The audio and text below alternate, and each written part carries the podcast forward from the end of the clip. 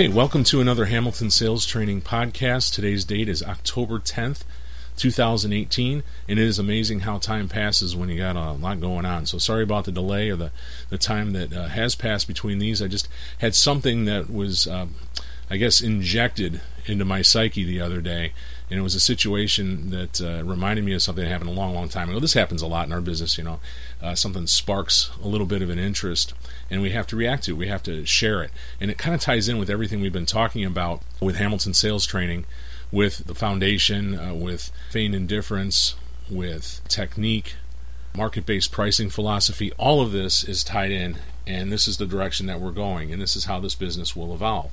So it's kind of neat uh, to be able to go back and take a look at a particular situation that uh, really uh, struck something for me. So, anyway, so we go back, and I remember a time uh, when I was uh, on the floor, and a salesman came to me and immediately had an issue with a customer and this wasn't too far back, but immediately I knew that there was a conflict. And he was being defensive. Uh, his attitude was not as good as it should have been, not staying as positive as we should have. And I knew there was something going on. So, as I did as a sales manager, I do suggest that you, as sales managers, uh, whoever might be listening to this, if you have a situation like this, obviously jump right in. Go ahead and grab a card, get in, sit down with the customer, try to reestablish any type of rapport or trust uh, that you can, because at that point it may have been broken. In fact, the sales consultant mentioned uh, that he had to see a tax grid or something, and it was one of those states that uh, obviously was calculated by where you live and where you buy. It was a combination or product of the two. And the customer goes, the customer doesn't believe me. He's basically calling me a liar. Well, it's about as defensive as you get, and that can kind of break the morale and the rapport. We had to d- jump in right away, brought it to him, and uh, you know brought some things to bear, and then began doing what we do. And what did we have to do? We had to tell the customer what they needed to hear matter of factly. We can't backtrack, and we have to un- make them understand that everything is market based. So when you go in and greet the customer, and this now this is again this is for sales consultants. You don't have to get in this situation. If somebody questions you, it's their job as a consumer to question everything, and that's okay. You simply get any facts or any third party information that you need to justify your position, explain to them that they have to be careful as a consumer, or they've been taught to be careful as a consumer. We're changing all that. We're evolving this business so that there's not as much need for that anymore. But you appreciate that, and you tell them so.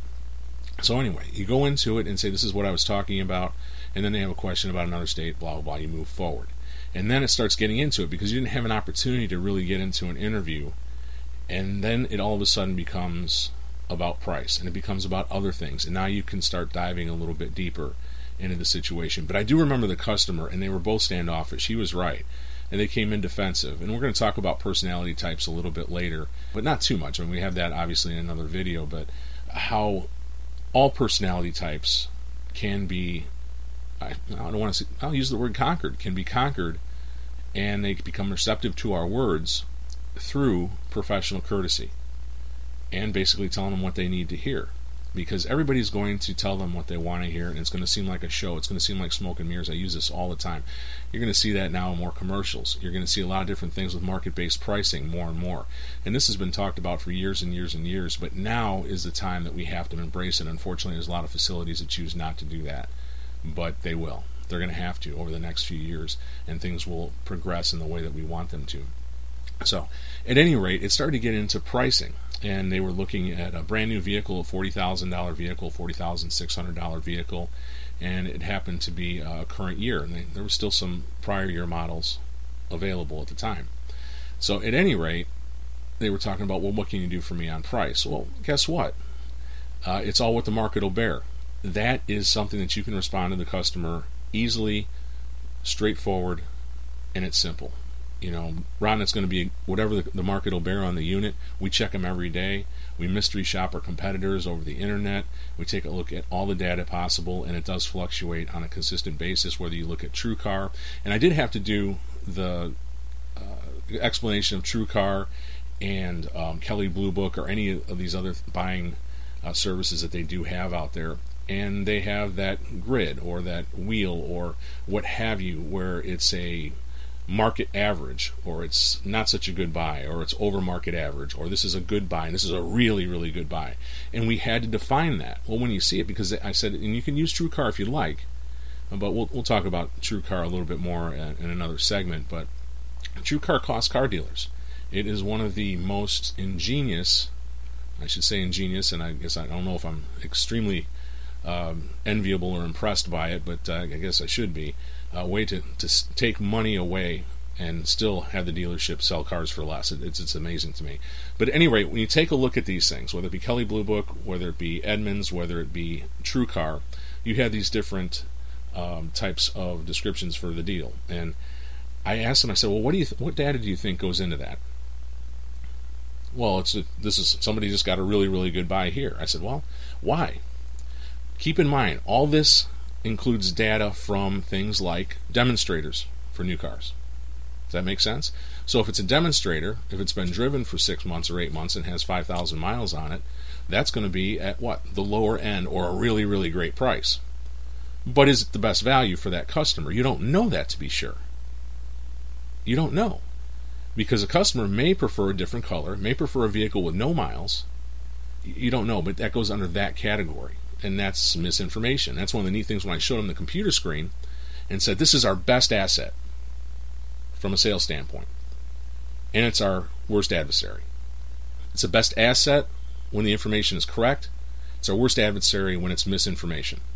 And they agreed. They said, yeah, there's tons of misinformation out there. I said, you can't believe this as being the gospel truth because it is not. There is too much out there uh, that is not accurate. Now, we have to sift through that. You need professionals to help you get through all that. Or what's going to happen is a fatigue factor is going to set in. You're going to be sitting in a facility you don't want to be at you're going to buy something you don't want to buy and spend more money. And that's exactly what we don't want to have happen. That's why you need to find a professional that you trust. Now, let's getting back to let's get back to the buying services. What else might be included? Well, sure, damaged vehicles that needed repair, whether it be hail, whether it be off the truck, whether it be whatever. It was just an accident on the lot, we keep these vehicles outside. It happens all the time. That goes into the really, really great price too. That's extremely below marketplace if they choose to sell it for that, or if they have to sell it for that. So all these things are involved in that.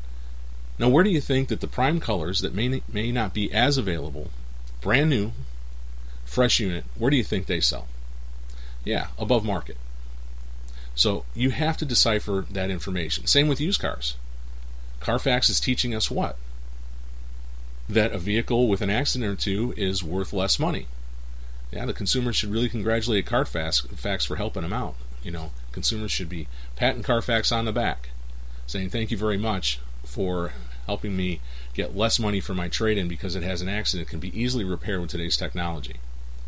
And another thing too is that they're allowing a dealership to take these vehicles in for less as well, and it just doesn't make sense. Also, the vehicles that don't have accidents or a one owner are prime merchandise and they're worth more in the marketplace again because of sources like Carfax predominantly. And guess what? Customers pay more. They pay a premium for these vehicles. So it is all relative. It is all based on diving in a little bit deeper and getting the true facts on it. So keep in mind, they taught us that vehicles, our trade ins are worth less, two owners, multiple accidents, what have you. On the right, that's where you have your one owner perfect vehicles. So we have to keep this all in perspective. So anyway, back to the customer. After that was all explained, and we're talking about price and how it changes, because I am not a proponent of tossing prices out there. Now you may be, and you may work at a facility that uh, is, is close to one price, or you price the vehicles um, at a certain percentage below net, depending on your uh, manufacturer, what the marketplace says, or what you feel you need to do uh, from that standpoint to sell the unit. Uh, your pay plans may be different for sales consultants, maybe more volume based rather than gross based. At this time, uh, the pay plan was gross based, and the sales consultant simply had to be resigned to the fact that this customer did research. It's a mini. It's a mini. Your chances of holding any type of profit over the $100 pack over invoice or whatever, however it was set, is almost nil and now you're just going to have to focus on selling aftermarket. You're going to have to sell uh, additional products and accessories, what have you, uh, to help make your car deal a little bit more lucrative. But you're going to have to accept that. You can't get upset about it. Can't get uptight, uptight about it. You still have to counter transition close to even get the deal. You still have to use the technique and build value to even get the deal, and that's where the volume comes in. But once this is accepted, now we got another issue. What do we do? We just drop the price tremendously to try to steal the business and we just give up money. Or we make too ridiculous an offer and they'll think there's more out there and they'll continue to shop. There's a number of different things. So I like to try to try it on just a little bit. And it's exactly that. If people see value in the product, they're going to buy it for a $500 discount, $1,000 discount, $1,500 discount. So you can see, uh, Mr. and Mrs. Customer, I've seen these vehicles sell for $1,000 off, $1,500 off. People are very excited about it. They see the value in it. The prices haven't gone up that much over the years. And they take delivery. On the other side of the coin, because I read their face and that wasn't exactly what they were looking to looking to hear or, or uh, wanting to hear. Uh, but I'm going to tell them what they want to hear. And um, I said on the other side of the coin, best case scenario in the marketplace, I've seen somewhere in the two to three thousand dollar discount on this particular unit. Uh, now, if that represents a value to you, now what I did is I turned the tables around. Now, based on what your research has been, what you've read or heard, what are your expectations? You have to ask this question Again, we'll talk about the difference between targets and expectations rather than what do you want to pay. Do not use what do you want to pay. Always preface the question what are your what are your expectations? You have to make it based on their research, based on what they've read or heard. It has to be based in something, or it is not valid. You have to validate everything and make them validate it. So I kind of got ex- expectations, and then basically the customer threw out something finally and gave a bit of a morsel a little bit of information. Well, if you're under this, you know, we might be in the same ballpark. And then you can go from there. And, can, and then you can talk about certain things like this. Great. What we need to do is have a verification of that price. And the reason being is there's a lot of smoke and mirrors out there, a lot of shell games being played. Okay, maybe destinations not included, incentives for which you don't qualify might be included in that price, accessories. Uh, it's kind of interesting. We just had somebody in. Here's a third party example coming at you. Just last week, we had a couple in the store and they were taking delivery of the same vehicle that you're looking at, by the way. And it was interesting to note that uh, the wife had said, "I can't believe we're actually taking one of these." And of course, the question had to be asked. Well, why why would you say that? Well, because we were in two other facilities based on internet pricing, based on promise pricing, or what have you, and it changed when we got there and refused to take the vehicle and re- refused to move forward.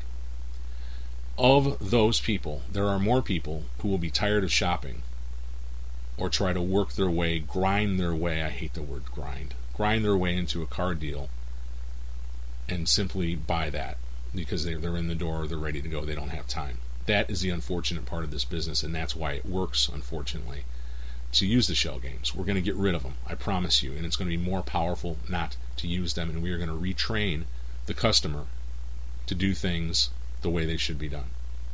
And that is simply find someone that you can trust, Make them your car person, send all the people you know to them, and you understand that you will get a great value for your money. Because it's important, and I tell the customers that, you know, where you spend your money and what you get in return for your dollars is extremely important. Obviously, you have to feel good about it. And I expect you to. And I expect you to do all the research necessary and make sure that we help build all the value that we can to do that. I will also flat out tell customers it's our job to eliminate the shopping list once you're here. So I have to ask you and you have to ask for the business. If they're three months down the road, you have to ask is there a way we can accelerate the process, understanding what we have going on now? Does this represent enough value for you to move your schedule ahead, and can we do something now? Today and now, remember, at the end of the process, not at the beginning, it scares the heck out of people. You have somebody you walk in the door, what do I got to do to sell you a car today? Right now, you don't have any information on them. Nothing has been done as far as interview. You have no rapport built. Watch it. You're probably done already don't do this anymore. I know it's still trained. I know when we get desperate, we search for these things. We want the laydowns. We blow through tens and twenties and how many different customers that we that we go through that are valuable, great customers that'll send us more and more business if we can take the time to close them and look for that one laydown that we can deliver in two hours.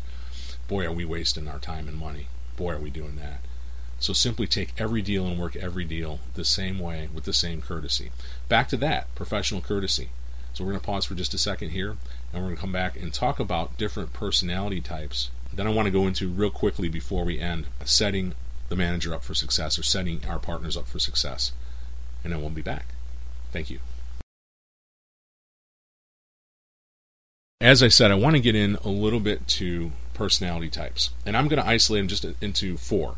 There are so many different studies out there, so many different, way beyond my level of education. Believe me, um, I've gone through classes, I've studied some psychology. I am not an expert. But what I wanted to point out is that you don't have to be an expert. Understand the basics and treat them with professional courtesy. It doesn't matter their age or their personality type. I'm going to show you why. So let's take a look at a couple of notes here. I'm going to break these down into four types the driver, the expressive, the analytical, and the amiable. And I'm going to read a couple of traits of each. So the first person that we talked about, uh, this customer that uh, in the last part of the se- in the first segment here, was probably more of a driver, but he was also shared a bit of an analytical trait. So I mean, there, there can be combinations, and there are, there are more of these, uh, of some of these, and less of, than others. But he was probably he seemed like he did have a driver or dominant personality. So I had we had to be very direct, and we had to respect him and what he had to say, so that he would open up and respect us. Uh, but the same thing with the analytical. I didn't tell you before. He did have a pretty thick notebook. That kind of gave it away. Uh, so that's something that you need to watch for as well. But let's talk. Let's go over a couple of quick traits of the driver personality type.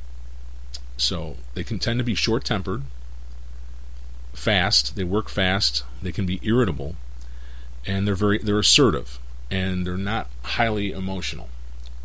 So one of the things with the drivers and the dominants, you'll recognize these people that come in basically very demanding. You want want your best price, want their trade appraised right away, and they want it all done in five minutes.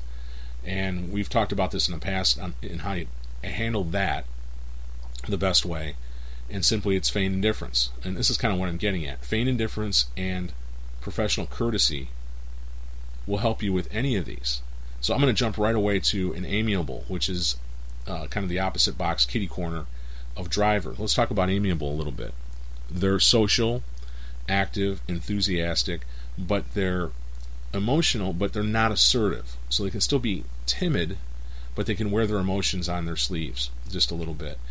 And I liken this, uh, and, and, please, and don't take this wrong, but but to a, a, maybe a little old lady or somebody who's shy, timid, and afraid of coming into our facility uh, for the first time, maybe on her own. And how do we treat that? You know, we can't go up to that person either and say, you know, how do I sell you a car today? What do I got to do to sell you a car? We can't have any type of high pressure, any type of outward influence that might scare that person away because they're not ready for that quite yet. So again, feigned indifference, professional courtesy. Professional courtesy. Let's go and take these two before we talk about expressive and analytical a little bit. But the driver and the amiable. If I greet the driver the same way as I greet the amiable, is that right? Darn right it is. You know, whatever your greeting might be. And I am not going to judge greeting. It can be a very formal, welcome to ABC Motors. My name is Rob, and you are. Wait for the handshake. Don't do the power handshake. Don't twist. Um, they may tell you their name, they may not. And then you can say, well, thank you for choosing to spend some time with us today. You know, have you been here before? Purchased a vehicle here before? Here's your qualifying questions, right? You know, what brings you in today? Were you referred to us from a friend or family member? Again, plants a seed in the back. Hey, these people get a lot of referrals. But I'm going to greet the driver the same way. All right, listen to me. I'm looking for your Accord EXL. Let's say if it's a you know Honda. I need your best price on that, and I need my trade appraised, and I've got five minutes. These are the five percenters. But your your drivers or your dominant personalities are going to have that aura about them, and you have to slow them down. All right. Or if they simply say, "Look, I'm not buying today. I'm just doing a fact-finding mission. I need this, this, this, and this." Wonderful with those people, you have to let them appear to be in control. You you're going to take the control, but that's going to be with feigned indifference. Same thing. If they say anybody says I'm not buying today, so please purchase whenever you want to, whenever the value is represented, and whenever you're you decide to make the decision. Uh, and I always tell, and it was with the customer that we talked about prior too. I tell people the same thing. So going back to the customer that we had before, I'll tell them, I'll say, Ron, I tell this to my friends and family members. Either you're prepared to make a buying decision or you're not. You see value in the vehicle or you do not. You buy it or you do not. It is that simple. There's no magic. Again, there's no smoke and mirrors, there's no shell games. All these things have to be accomplished for you to feel good about making a buying decision. Now, am I going to do what I can to help put you in a better position and feel better about it? Yes, absolutely. That, that's part of my job. But guess what? I'm going to tell you exactly what you need to hear. I'm always going to be transparent. Everything is going to be accurate with integrity, and then you make the decision. Okay, so there's a, a number of positive value statements there, and hopefully they build trust and rapport, but there's also feigned indifference. If you're not ready, don't make the decision. If today's not the day, that's okay. All right? And so what it does is with the drivers or the people that have been taught, again, we're retraining our customer base. So if they've been taught to go into a dealership and say, I'm buying a car right now, today, if you give me the best price, but I'm ready to go now, you have to take that away right away. And you have to basically say, please buy the car whenever you choose, whether it be today, tomorrow, or next week, or next month. If it represents a value to you, great. That's what we're looking for.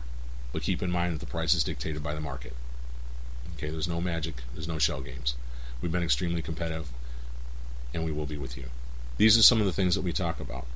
Now, the person that we were uh, with again the other day basically had not purchased a vehicle there. So I had to ask. I was like, well, why haven't you purchased a vehicle here? Have you used the service department before? Well, we don't own your brand. Okay, well, we do service off brands. But why haven't you served or why haven't you purchased a vehicle here before? And or what would you like to change about your last purchase experience? Um, wonderful guy, great trainer, Danny B, uh, had mentioned that statement to me uh, quite a long time ago, and I still use it every day. It's like, what, what would you change about the last experience? Because that's going to open up something for you. Again, with the driver, with the amiable, it doesn't matter. If the amiable, the little old lady has never purchased a vehicle from you, you can ask her why. You know, why, why, Mrs. Johnson, why have you not purchased a vehicle from us in the past? You know, and what would you change about your last experience? Well, you guys weren't competitive on price and you pressured me, and I didn't feel comfortable and I left. Okay. Well, it's not like this has never happened in the car business, right? We've never heard this before. But now we can come back with a positive value statement where you'll be happy to know that we've completely restructured our pricing philosophy to dominate the market. We don't want to miss you, and we're not going to miss you again. Another thing is that we have focused on creating an environment here and developing a culture. These are things you probably haven't heard in this business before either. But this is what we do, and this is why we, again, we're dominating the market and why we're growing so quickly and we're able to do the things that we can do. And we've done it for you. We want to make sure that we don't miss you again. You're very important to us. You're going to recognize a number of different things there positive value statements, warm fuzzies, what have you, things you've heard in the past. But we're going to keep going over them. We're going to keep reiterating them until they become part of you and you begin to use them because they're so powerful and they change people over. But again, feign indifference um, and professional courtesy. Feign indifference, professional courtesy doesn't matter the personality type. Um, but if you have the driver, you do have to slow them down a bit. And one of the one of the neat things that I like to use, at least break the ice with them, is uh, you know if somebody comes in demanding says I've only got five minutes, I always offer to say, well, Mr. Johnson, perhaps you'd like to schedule an appointment for when you have more time. You're deserving of more attention than that. Now that will slow them down. That is feigned indifference. In other words, you may leave and come back at another time. They are not used to hearing that. Do I want them to leave? No, it's feigned. It, it, I'm pretending. you have to understand these things. And, uh, you know, I still get people to say, you say that? And, well, yeah, because you can always pull it back. Okay, you can always tell them, well, actually, no, I, I, I want to get this information today.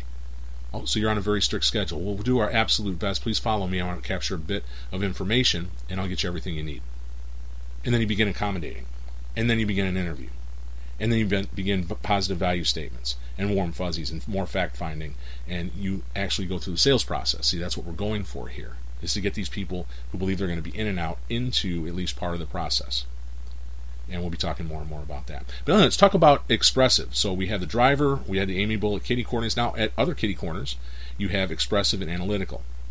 Now expressive is relaxed, kind of peaceful, um, and this is the one that I personally probably have the most difficulty with. So this is really where professional courtesy is necessary, and uh, you know trying to get more information out of these folks because they are uh, extremely you say they're expressive. Well, they're emotionally uh, expressive, and they're assertive, but they don't seem to want to tell you anything of importance uh, towards the, the, the, buying process. So, what they'll do is uh, they'll just go along with everything the way it is. They'll talk about a whole bunch of different things, but they won't tell you how to sell them a car. You have to get that out of them. And as we dive deeper into personalities at some other point, we'll do that. But again, with these folks, uh, professional courtesy. Um, you're going to find um, teachers, uh, idealists, those type of things. Um, artists uh, are going to be the expressive type, and you have to give them personal respect, and that should go along with everybody. But everybody should be treated, yes, ma'am, no, sir, very, very professionally. Uh, I I get it. You're going to get the guy that's 80 years old that you call Mr. Smith and says, Well, my dad's name was Mr. Smith. I'm Bob. Okay, great. That's wonderful. Nice cliche. Uh, great. Okay, then you call him Bob and you're good with that. If I have a 21 year old who's named Bob Smith, I'm calling him Mr. Smith until he tells me not to. Um, ma'am, miss, please, thank you, may I, shall we, would it be okay if? All these things are professional courtesy, and you keep your demeanor and your tone even and pleasant throughout all of it. Can't stress this enough. This business is no longer for the loud. This business is no longer for the hyper enthusiastic. This business, well, it really never has been. Will those people do okay? Yes, they probably will. Will they be elite? Will they be really, really good? Probably not. The best sales consultants you will find at any facility are those who have a very even keel, who have a great, great personality that is very steady. Nothing overboard, uh, nothing crazy. They are not on a high or a low, and they are professionally courteous. So we go back to that. So professional courtesy. Go back to the analytical, the clipboard people, the people we tend to run from from time to time, depending on how our day might be going. Don't run from anybody because by the end of all of this, when you have everything down and you are super confident, supremely confident that there is no one that you can't sell a car to, it doesn't matter. Don't run from them. Allow them to do what they need to do. Give them the space to do what they need to do. Give them everything and professional courtesy and feigned indifference. It's okay to ask them what their timetable is. It's okay to ask any one of these personality types, what's your timetable? It's one of the key questions that we ask to allow us to move forward, especially if they're a little tight lipped and protective out there. Open it up a little. Okay, you see somebody that has a gigantic notebook, probably been searching for 10 years. You know, great, Bill, what's your time frame, do you think? Okay. If it's less than a decade, you would go ahead and move forward. All right, but here's the thing they're going to give you an idea or they're going to give you an answer. Why do you need to know that? Well, if they say, "Why do you need to know that?" What's our what? What is our answer? What is our response? Our counter? Well, basically, incentives change generally on a monthly basis. Sometimes more frequently, sometimes less so.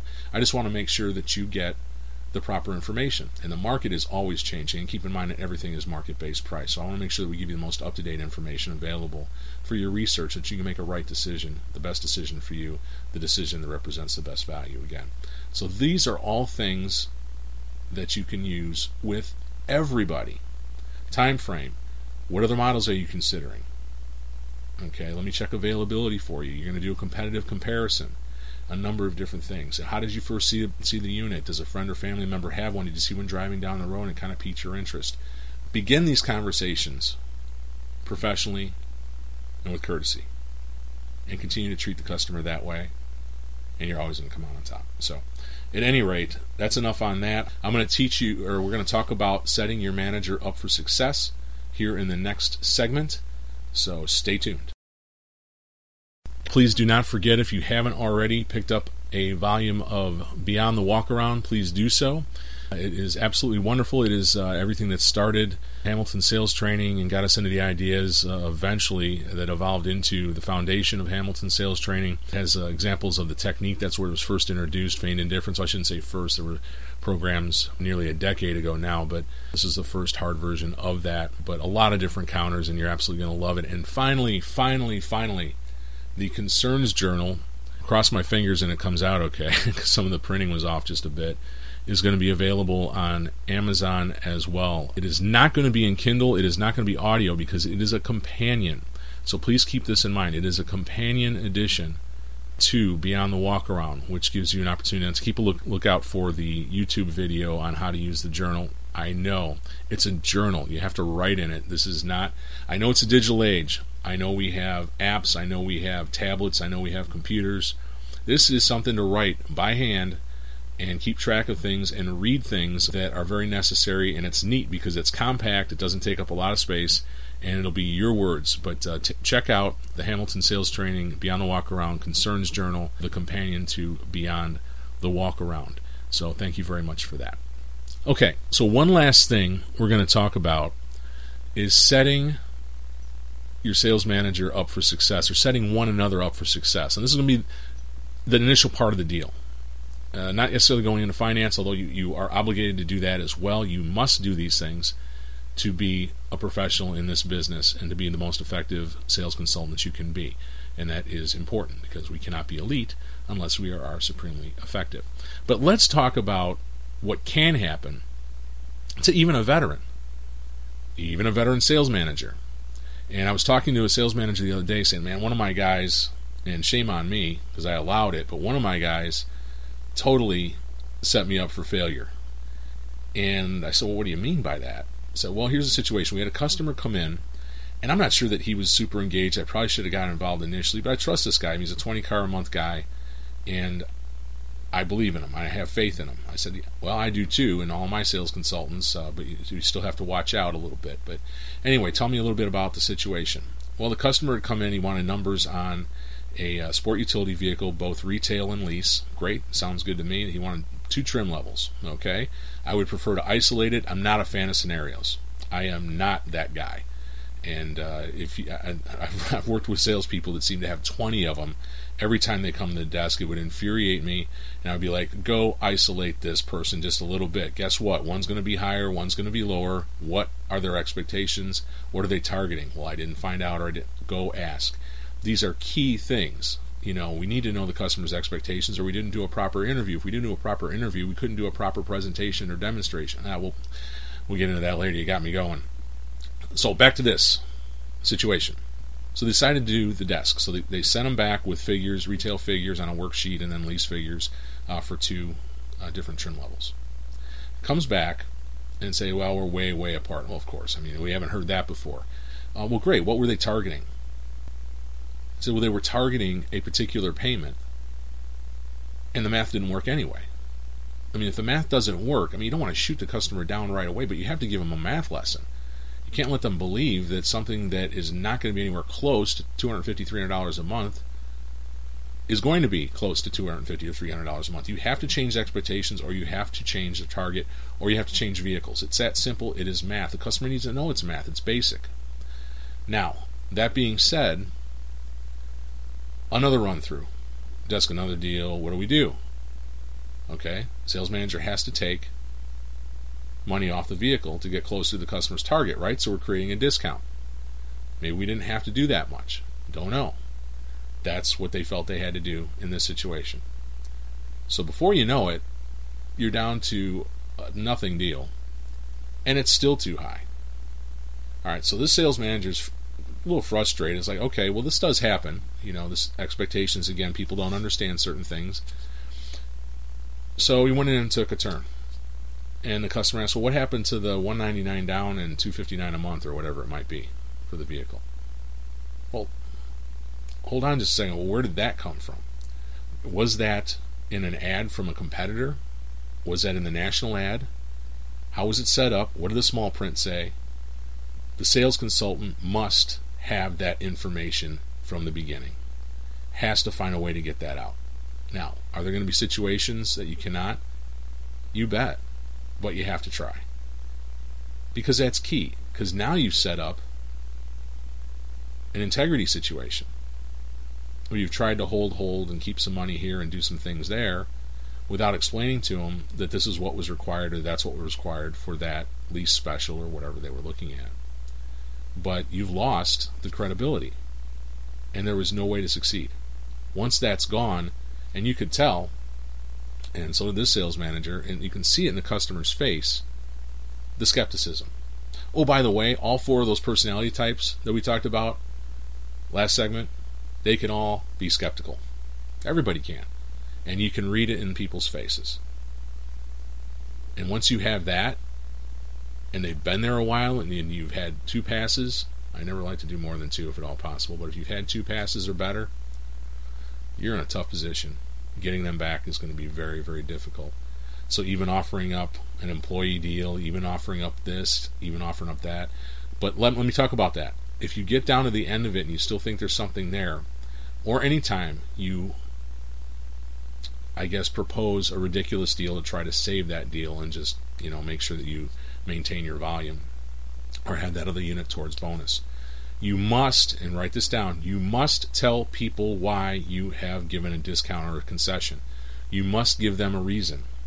Because if you do not, it is frivolous and they believe there are more. So please remember this. Every time you give a discount or a concession, there has to be a reason. If it's on a used car trade appraisal, it's because we actually could really use this vehicle on our lot and we do need it for one of our good customers. We have had people asking about it. It is popular in the marketplace. We would prefer to have less risk in the unit, and you can explain how the used car department works and how it's on a 60 day age policy and blah, blah, blah. And we turn our vehicles every 30 or 35 days. You can read all this stuff, but um, that you have to do that. If you give a price concession, particularly if it's ridiculous, to try to make sure that there's the customer doesn't ask for more, you tell them why. They're very important to us. Their words have weight in the community. We need them to be able to tell everybody that we're the place to buy a vehicle. I'm the person to buy a vehicle from, and this is how we do it. So again, please give a reason and set your manager up for success. You have to do this. You have to do it through a proper interview, and you have to do it through you know proper skilled questions. So Anyway, moving forward, this has been a good one, hopefully, and a long one, and uh, we will get back to this on a more consistent basis. So, any questions that you might have or any subject matter that you want to talk about, please contact me at rob at hamiltonsalestraining.com. Again, rob at hamiltonsalestraining.com, or call me 815 988 1297 and leave a message. I'll give you a call back, believe me. Also, don't forget Beyond the Walk Around available on Amazon uh, in Kindle format and Audible and through iTunes, the Concerns Journal to be available any minute now through Amazon only. It is a companion, it is a journal that you write in, that you take notes, that has, by the way, all of the important concerns that Beyond the Walk Around has and a few more bits of information that are extremely helpful. But it'll be yours and it'll help you become elite. So please get online and grab a copy of that. Until then, have a great day. Take care.